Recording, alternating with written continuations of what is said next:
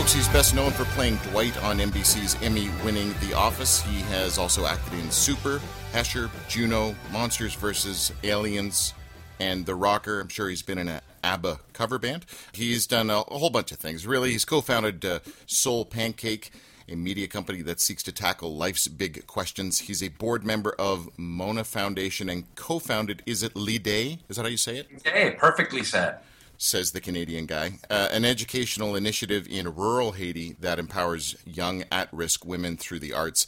Ladies and gentlemen, the Bobby Fischer of Nerdity, or as his mommy wanted to call him, Thucydides. I've never, uh, I didn't. Thucydides in uh, your DJ DJ school and your doctorate in DJology. Yes, yeah, that was something that came out in the Greek side of DJing. Uh-huh. I hope things are well in your life. You're still in the Agoura Hills area near Bell Canyon.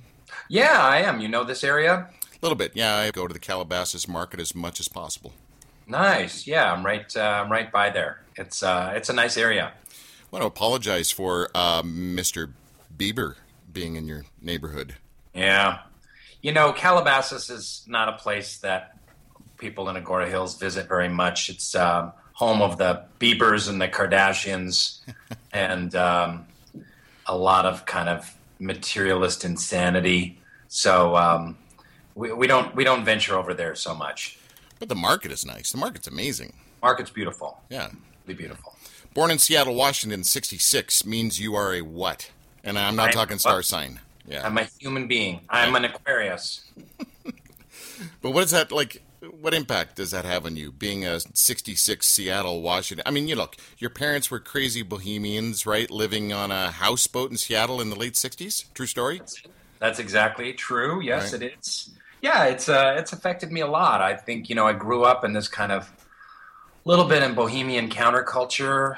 Um, my dad was a painted abstract oil paintings and wrote science fiction novels, worked at a bookstore my mom did experimental plays in, in Seattle theater. We were uh, they were members of the Baha'i faith. So there's a lot of really eclectic um, spirituality and artistic discussions and things happening happening, and that I grew up in that milieu, and that's kind of shaped me in a lot of different ways. So, aside from you driving a moving van in New York City when you weren't really earning much uh, at all as an actor. Uh, yep. Did anybody in your family have a real job? yeah, my dad uh, decided that he really needed to make a real living, so he uh, became a sewer man. Uh, I'm sorry, a what? A sewer man. Right. He worked in a sewer repair uh, company. So um, he was mostly in the office. He dispatched the sewer trucks and did the invoices and manage the office, but uh, sometimes he had to go like unplug, uh, use the snake to unplug some toilets. Roto Rooter, that's the name. I learned that from Cheech and Chong. They were it was Jim Dandy Sewer in Seattle, and their biggest competitor was Roto Rooter, oh. and they always they hated Roto Rooter and how terrible they did at uh, Roto Rooting, and um, it was a big competition. And but you, my grandpa who started Jim Dandy. If you talked to him about Roto Rooter, he would just get red in the face and start spitting. okay. So, what fantasy and sci fi books did you read while you were not doing any outdoor or athletic type activities in Seattle, Washington? Yeah, I was much more of the indoor type and uh, working on my, my pale, getting my pale on. And uh, yeah, I, you know, I started out with comic books when I was a kid. I loved Fantastic Four and the Hulk and Spider Man and Superman. And, and then um, then, when I was about 11 or 12 years old, I discovered the world of science fiction and fantasy, and, and I just dove in head first. I just read all the time. I had hundreds of books. I still have most of the books that I had when I was a teenager. Um, I, I, read all. I read everything. I read, you know, science fiction, hard science fiction like Isaac Asimov, to Conan the Barbarian, um, Edgar Rice Burroughs, um, Michael Moorcock, Jack Vance. Um, Robert Heinlein, uh, just a lot of great, uh, a lot of great writers. It was a very fertile breeding ground for the old imagination. I'm surprised you didn't become a Scientologist then. that would have been a that would have been a better transition. Yeah, aliens in the bloodstream and volcanoes yeah. and stuff like that. Yeah. So around 16, you started acting to meet chicks, and then you uh, you began picking raspberries for a buck fifty in a flat to meet chicks, and then you counted cars in the carpool lane for the Department of Urban Studies to meet chicks. How do you know all this about me, Stalker? and now your son Walter is what, 10, 11? He's 10 years old, yep. So what dating advice are you going to give him? What dating advice? Yeah, Uh, like maybe watch a lot of Jean Claude Van Damme films. dating is so scary these days because people don't really date. It's just hookups and uh, uh, multiple partners, and you just kind of dudes kind of. All my friends from New York, like they just quote unquote like date till they're like in their forties, and then they decide to settle down. I don't know. It's um. What dating advice would I give? I think that you know the important thing about dating is um is intimacy. I think you learn a lot by being intimate with someone. And I've been with my wife for we've been married for almost 20 years um, together almost 25 and um, you know it's a real test. It's a struggle. It's it's the hardest thing. I've done a lot of really hard things in my life but being married is the hardest of all but intimacy with another person you know on a daily basis through the years really teaches you a lot about yourself uh, someone I was reading once referred to uh, to marriage as a soul growing machine. Okay, I've heard it described other ways. so, um, you know, when I started having kids, that's when I realized how narcissistic I really was. Um, How so? Well, I mean, everything was about me prior to having kids, and then when I had kids, Ah. it wasn't about me anymore. Right. But I didn't really see that until I started having children. And I, having children is a huge paradigm shift in uh, in one's reality. It's um everything that you thought was really important and cool and had a high priority in your life. All of a sudden, you have children, and it just all disappears. Right. and evaporates, and you kind of have a, a you experience so many things differently when you have children, and especially the feeling of love. Like I always thought, you know, I loved my wife, I loved my parents, love some friends, but then that kind of love that you get when you have kids, it's like on a whole other level. It redefines the word love. It redefines the entire experience of love. yeah, it would be my first, I guess, legitimate dose of unconditional love. Sort of that. Uh, I think there's an old Hebrew word, agape. Mm-hmm. It's Hebrew, might be Aramaic. Anyway, that word. You pronounce it almost like it's Mexican. Like uh, I'd like an agape with guacamole. Um, Big Don, John, and Super Don, Coulter, Vinegar, Mr. Eyes, Twigs, and Linl, who may or may not still be alive. All dead. They're all dead? Yeah. All those are those- fish you were describing. My son's fish. They Yeah. die. They die routinely. Fish just die. You know, we had one that lasted like three years, but that's about it. Still have the horses and the miniature and the pit bulls? Like chock a block with animals over here. Yes, and a zonkey. Don't forget the zonkey. I don't know what the zonkey is. Well, picture female donkey inseminated with the spermatozoa of a uh, of a zebra, and it makes a little wonderful little baby, and that's what we have. A named Derek, a zonkey named Derek. I like that. Named after Ricky's character? Um, I hadn't I hadn't put that together before, but um, that makes total sense. 202 episodes of that other show, uh, mockumentary, single camera, no laugh track. You know what I was thinking about was the first time I people were telling me about it. Oh, dude, you got to watch this. You'll love it. You'll love it. And I watched it, and I couldn't. There was something I couldn't do it. And I still have. Honestly, I'm sorry to. I mean, I'm not actually a creeper. I, I just I haven't watched much of the show, but it, I still think it's really interesting the dynamic between older people watching it, having a reaction of The Office, watching The Office, and younger people loving it, and they get that awkwardness. They want that, and they want to kind of look at the camera and with no words and go, "Really." You know that that kind of thing, but that's I mean the UK has grown up on that type of humor, so that's been around a while. Yeah, it's an interesting thing that's always fascinated me and everyone involved in the office. Like, we made a real kind of subtle, kind of dark and disturbing workplace comedy. Can get very silly at times, but it's a little more challenging than your average sitcom. And our biggest fans are teenagers.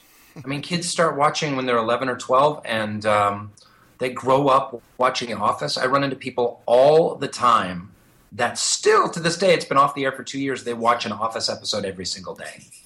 but that's always people in their teens and in their 20s. It really, um, even though it's about a workplace comedy, and I've even run into fans that have said, "Yeah, I want to get a job in an office because I love the office so much. I want to be in an environment like that." If they only knew how soul crushing uh, that can be. But uh, yeah, it's an interesting thing. It's definitely uh, there's a line there somewhere generationally. Anton Chekhov, Ricky Gervais. Which which one needs more medication? Do you think? Anton Chekhov because he died of tuberculosis. Oh yeah, good call. Yeah. So yeah, yeah. No, those two guys. There's something, uh, you know, other in them. Yeah, I think Ricky uh, definitely took the mantle of Chekhov. I think the characters are both absurd and heartbreaking at the same time. And if you can walk that balance, really, those are the only kind of characters I'm interested in playing and the only kind of worlds I really like inhabiting as an actor.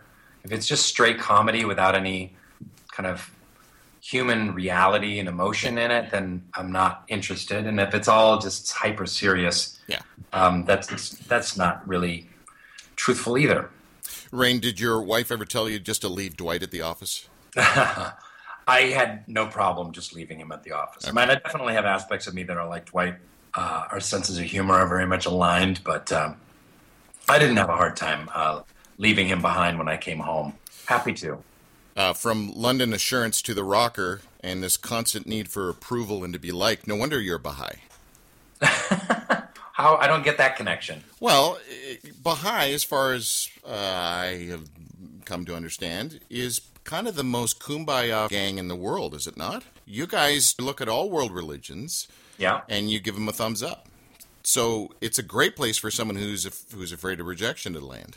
Okay, I see. I think you're stretching it a little bit. It's also to to be an avowed member of a religious faith is a kind of a more rare thing these days, especially right. in big cities, which are more secular, especially in New York and Los Angeles or Toronto. Um, and to say like I am a member of this faith, whatever it is, Episcopalian or or Methodist or Buddhist, I'm a card carrying, I belong to this thing and believe in this thing is very kind of rare. Um, you find it a little more out in the country, right? But um, so for me to be an avowed Baha'i member of this weird sounding uh, religion, you know, in LA, it doesn't really uh, people more it gets a lot more raised eyebrows uh, than it does, you know, people embracing me for it. You and Ricky ever go toe to toe? We haven't. No, we haven't. I'm not interested in going toe to toe with atheists. know, it's a no win. There's no way I can prove to anyone that there's a creator. There's no way that they can prove to me there's not. And it's just a bunch of hot air. So I just think that people of faith and people who don't have a religious faith can unite in certain belief systems that they are in accord with such as making the world a better place, being of service to others, leaving the world better than when you arrived, um, and doing all you can to make the most of your life. Those are things that people on both sides of the line can get behind, and that's what we should focus on. Well, you grew up in it, but uh, from what I've understood, you went through the whole I don't believe what my parents believe thing for about 10 years. Yeah, I, I was in active rebellion uh, against the faith I grew up in um, dallied with atheism. I, I, wanted to be a bohemian. I moved to New York City to study acting when I was 20 years old, and um, I just didn't want. I didn't want morality. I didn't want, um, you know, any kind of right or wrong to be on my head or to be over me. Like, oh, I can't drink alcohol or have premarital sex or this or that. I wanted to just be free to just completely explore uh, life, and um, rejected my parents' faith, which I'd grown up in, the Baha'i faith, like you mentioned. And, um, but then, you know, after several years of that, and I was living my bohemian lifestyle, and I was a working actor, and I wasn't getting paid a whole lot, but I was working steadily on some good productions and um, pretty much making a living. I was unhappy. And that was a very odd thing because that's what I wanted more than anything else. I'm going to move to New York City. I want to be an actor. I want to be a bohemian. I want to express myself without any limitations. And uh, I met my my wonderful wife Holiday Reinhorn, and I was in love, and and I had everything that I'd always wanted, and yet I was deeply unhappy in the core of my being. But And- did, did you hit a bottom or a crossroads, or did you have a come to Jesus? I mean, Baha'i moment. That's what it was. It was a come to Baha'i moment. I mean, it wasn't like a hitting hard bottom. Um, I definitely abused drugs and alcohol and sex way too much. Um, and those did not bring me any serenity or peace in my life.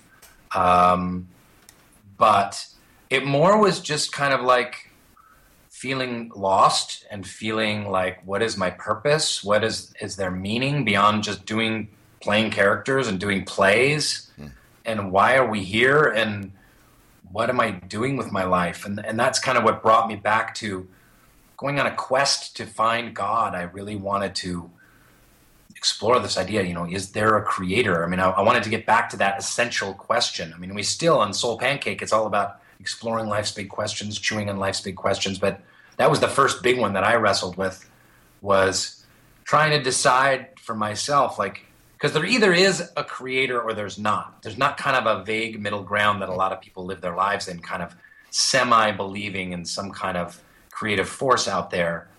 There either is a god creator and if there is a god creator then this god creator has has a plan for us. It's not just kind of create us and like ants in an anthill and just let us go.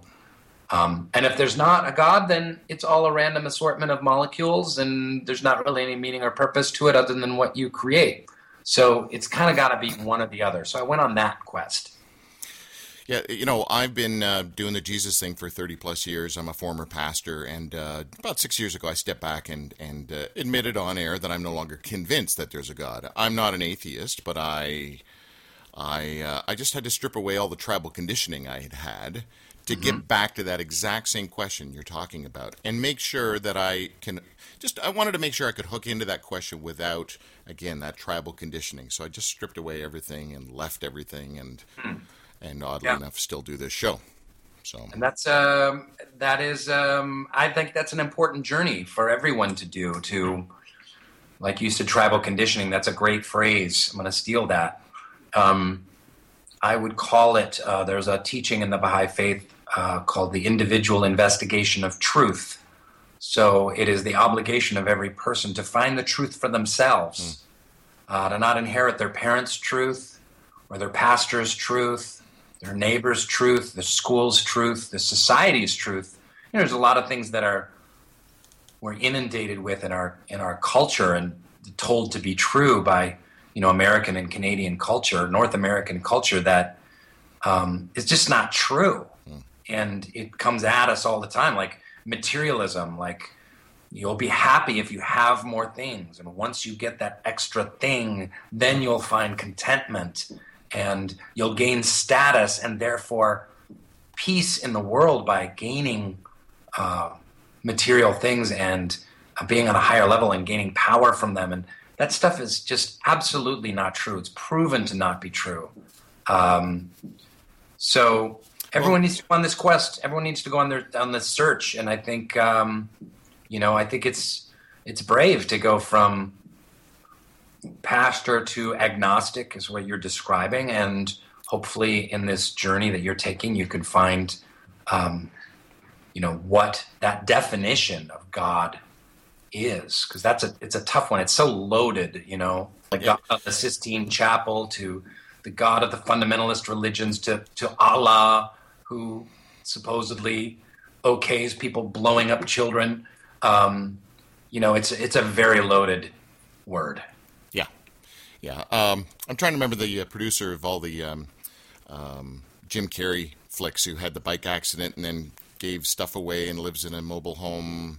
yeah. Uh, mo- his movie's called i am. Yeah, um, i'm blanking on his name right now too todd not todd phillips that's No. a different guy no. um, Anyway. yeah he did bruce almighty and yeah liar liar So uh, probably in 12 years, one of the best interviews I've had. Uh, he and I just kind of tore things apart, and it was great. I mean, he's a he's an interesting cat, you know.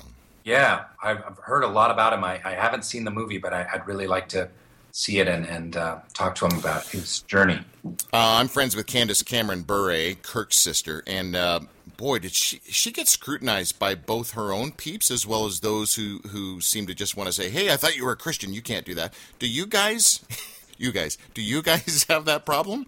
Do people look at you and go, "Whoa, whoa, whoa, whoa, you're Baha'i. You you can't you can't do that."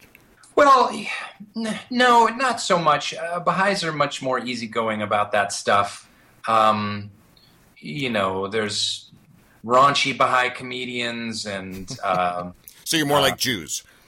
Yeah, yeah. I think I think a little more. Yeah, like Jahais, but but Jews. I don't know, but uh, no, but you know, definitely some Baha'is have. There's been a little bit of blowback if I do a, you know, I did a, a sketch with Dennis Hopper where I was dressed as a transvestite doing cocaine and um, turning tricks in, in Venice. And uh, a very funny comedy sketch we did for the Independent Spirit Awards. And, you know, there was, a, I saw some things online, like people like, hey, he's a Baha'i, he can't do that. Uh, you know, there's a little bit of that.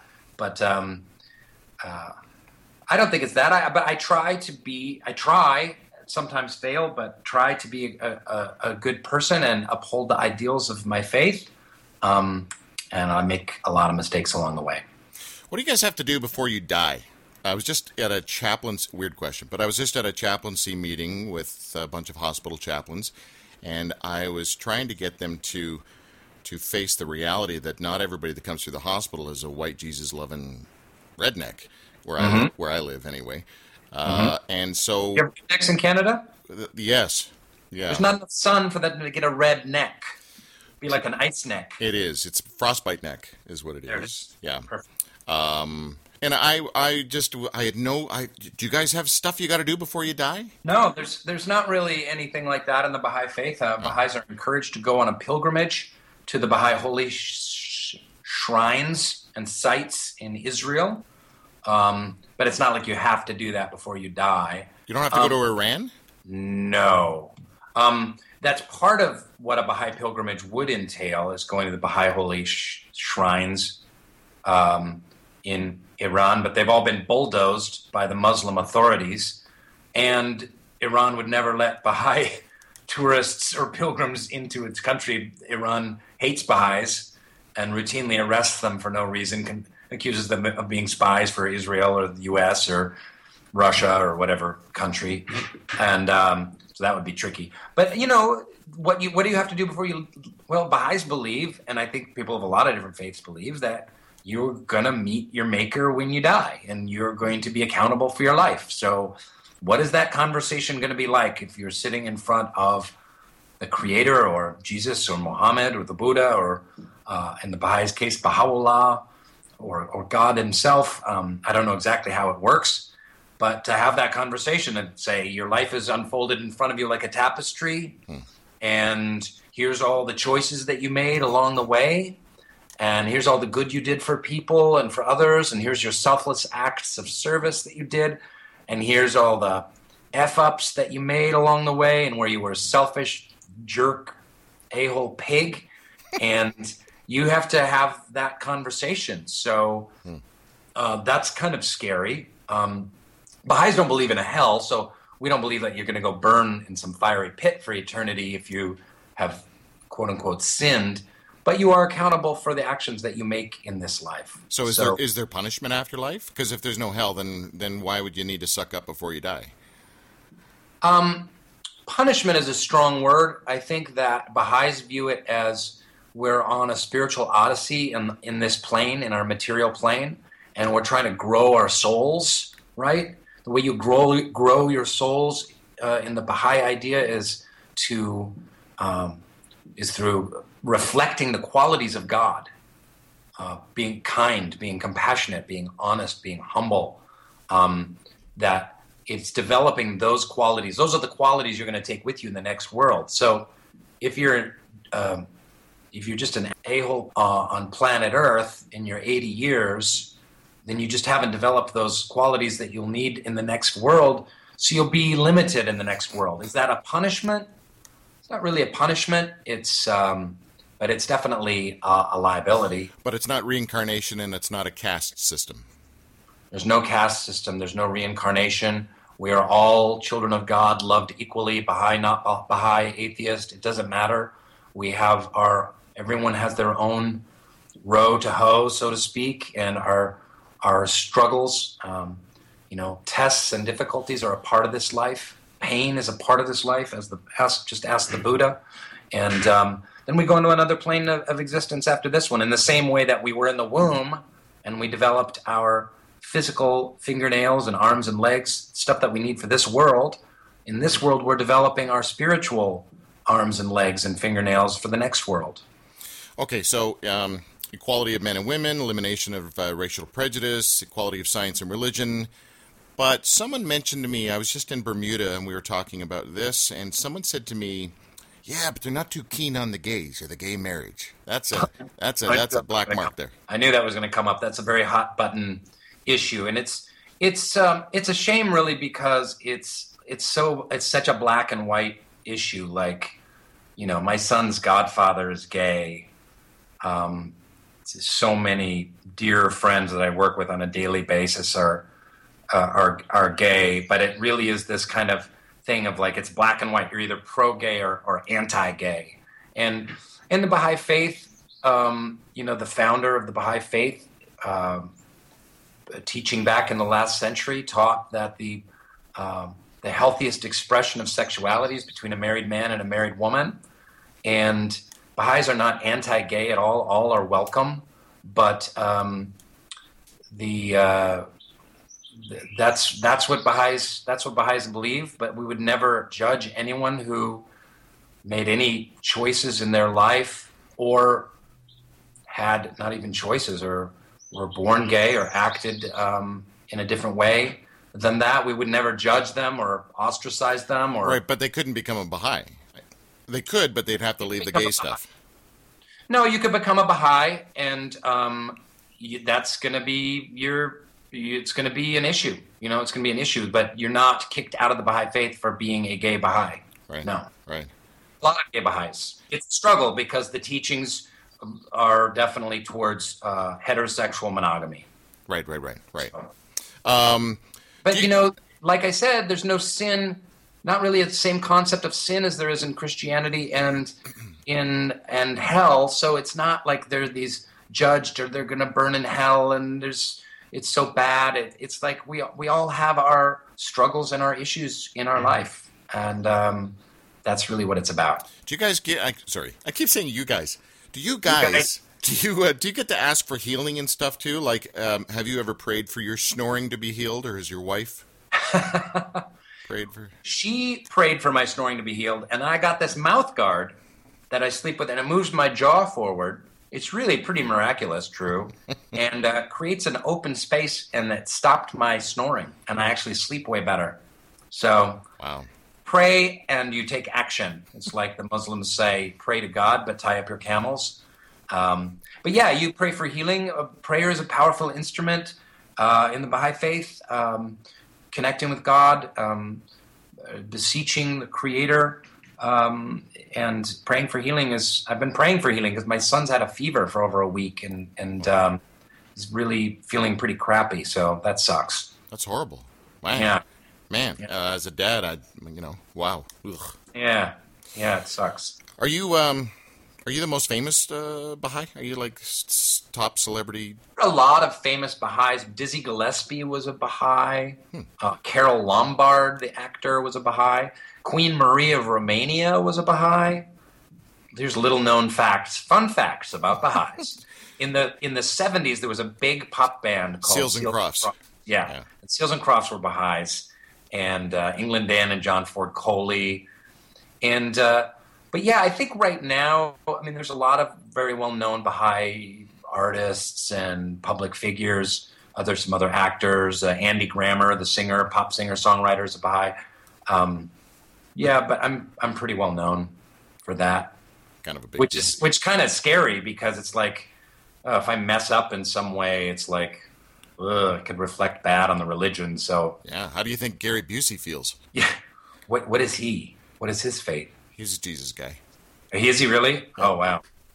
Yeah. I was either going to be Gary Busey or Kirk Cameron, one or the other. Yeah. Yeah. I don't know. Sorry, Candace. Sorry.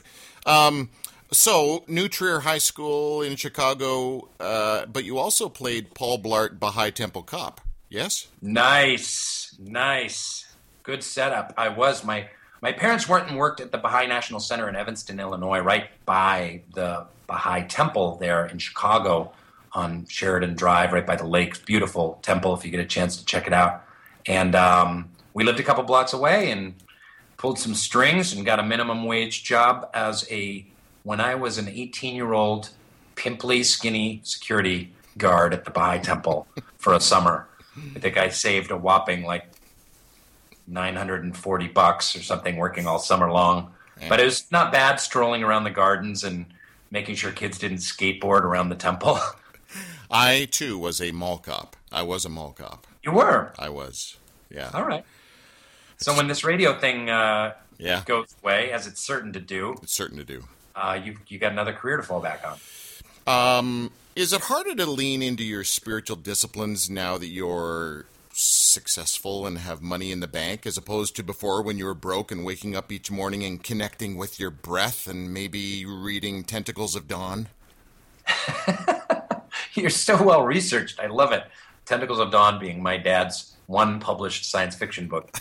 Um, that's a tough one. Let me see. Um, Because I, I, I contrast it to the Jesus scene where I see a lot of, um, especially in the happy clappy prosperity doctrine Pentecostal scene where they're selling hope, you know, and you can only sell hope if you're rich yourself. So you have to be a rich pastor, which is an oxymoron in my brain. And then you sell it to poor people who then continually lean into their faith, into their spiritual disciplines because they're broke and the, tomorrow may not be a good day. Yeah, I um, I don't understand that whole prosperity thing. I really don't. Um, I mean, I think everything that Jesus taught was about um, detachment from the material things of the world and service to the poor. Um, and uh, it's a shame that so much of Christianity has taken on the mantle of, hey, uh, faith and donating to my church can make you rich if you just believe hard enough. Uh, I think it goes against everything Jesus taught if you really look at it, his, his lessons. Um, it's a different kind of prosperity Jesus brought, a spiritual prosperity. Yeah. Um, so, yeah, I mean, I really struggled, you know, when I became uh, a celebrity from The Office and doing a bunch of movies and stuff. I definitely, my ego uh, got in the way a lot, and um, I was uh, I was a jerk uh, way too much of the time. Not all the time. I mean, it's not like a cliche like oh, all of a sudden I became this total a hole when I got rich and famous. Um, by the way, I'm not that famous. I'm a minor TV celebrity, just for the record. But you know, that was some there was some rough times um, in there, and uh, you know, struggles from my wife and family, and but uh, we moved through it, and uh, I feel really connected these days, and uh, I make time for prayer and meditation every day, and reading the holy writings. And um, Baha'is, of course, read the holy writings of all the different religious faiths, but I, I, I make that a daily practice, and uh, it uh, brings me a lot of peace uh, in my life But isn't it, isn't a Baha'i actor similar to a workaholic Buddhist? Isn't that just weird? Not at all, and co- quite co- the contrary. Baha'is believe that making art is the same as prayer. Right. So artists are very uh, revered and encouraged in the Baha'i faith.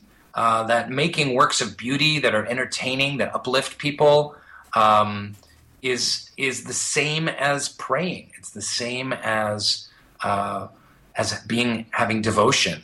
So I really view that as my work. Now, not you know, not everything that I've done has been a work of prayer. A lot of it, you know, I don't know that my work in House of a Thousand Corpses is is a, is a, is a prayer, but you know, I try and have my work be some positive and thought provoking and make the world more interesting. And I try and put a lot of myself into it. So, um, you know, one of my favorite things about doing The Office was the people that I would run into that would say, um, "Oh, you know, my my sister was dying of cancer, but we would watch The Office together and laugh, or my family was falling apart and we'd watch The Office together. It would bring us together. My parents were getting a divorce, but the only solace I had was watching The Office. Like being a part of that was was really super cool and really super spiritual. Well, uh, there's a lot of stuff online about you and this spiritual stuff that you're into. Um, and the soul pancake thing is definitely part of this whole journey of yours. Soul Pancake the book, Soul Pancake the app, Soul Pancake the dot com, Soul Pancake the YouTube channel, Soul Pancake the media company. Yeah. What's next? What's next? Oh goodness gracious. Um, I don't know. I'm waiting to see right now if my TV show Backstrom gets picked up for a second season or not. Probably find out in a week. It's looking unlikely, but it's still possible that it gets picked up for a second season. Uh, it didn't get very good uh, ratings, but um, uh, it's a terrific show. I hope to do that again. Uh, I have a book coming out in November. It's called The Bassoon King, because I used to be a nerdy bassoonist, bassoonist, and uh, my life in art, faith, and idiocy. It's called, and uh, we're finishing up that book, promoting it. What's the cover? What's the cover of the book? Me and a bassoon. Me, Oh. deadpan, looking down the barrel of the lens with a big, ridiculous bassoon uh, at my side, the Bassoon King. Uh, I'm excited about it. Uh, it's a lot of funny stories, but a little bit about this stuff that we've been talking about, my spiritual journey and stuff like that, which is important to me. So um, there's enough comedy in there for to to entertain people. Well, I can't believe uh, Backstrom uh, won't be picked up for a second season now that William Shatner is a big fan of it. Yeah, he's been a big fan and supporting the show. That's been awesome. He's kind of your character is kind of like what a Columbo meets House kind of thing. Yeah, I think that's a good way of putting it. A completely self destructive, alcoholic, cynical, self hating Columbo. So brilliant at solving crimes, but his own worst enemy, and his kind of life is falling apart in front of your eyes over the course of this first season. So it's a really fun and juicy character to sink your teeth into. Uh, I really have enjoyed playing him, and it's a great ensemble, too. Really great. Well, look, um, I got to be honest. At the end of this interview, I, I need to say I, I, I'm a fan of yours simply because of this. Uh, I perked up when I heard the Baha'i stuff. Uh, I'm. I haven't followed your career. I didn't watch The Office. this is a sucky way to end You're the the interview. worst. Yeah. You're the worst. But I, I, I then I think I saw a couple of interviews and then the Soul Pancake thing, and yeah, I just really appreciate you spending some time with us, man. And I know you've got a bowl of great big bowl of hummus waiting for you. So I eat my weight in hummus every day. You know that, Drew? yes, I do. That's Yes, I do. 210 pounds of hummus. That's a lot of hummus. That's some sexy hummus right there. Got 47 more pounds for lunch. uh, it's a pleasure speaking to you. I, I love speaking about both the acting comedy world and the spiritual world, and uh, I'm glad that you're into that on your show as well. Yeah. Well, we are. We try to we try to rip it apart and, and have a bit of fun. You know, it's funny. I was in Bermuda last weekend. I, I came across this guy. I saw a documentary, and it might have I might have seen it on Soul Pancake, maybe. Okay? uh, about a 91 year old black man named Johnny Barnes who has stood at the corner of a roundabout from 5:30 in the morning to 9:30 in the morning and blown kisses and waved and said I love you as everybody drove into work. He's done this for years. Where, where did he do it? Uh, just outside of Hamilton, there's a roundabout just before you go into uh, into Hamilton, Bermuda. So I sat down. I, that's all I wanted to do. I uh, just sit down and, ta- and chat with this guy for two hours. We talked. What a great conversation. Oh, that's fantastic. Yeah, well, so talk about work, making the world a better place. I think I'm going to do that. I'm going to go down to the Calabasas market. I'm going to blow kisses at uh, the Kardashians and the Bieber. You've inspired me, Drew. Thank you. There you go. Rainn Wilson on the Drew Marshall Show. I really appreciate it, man. Thanks. Bye, Drew. Thanks a lot.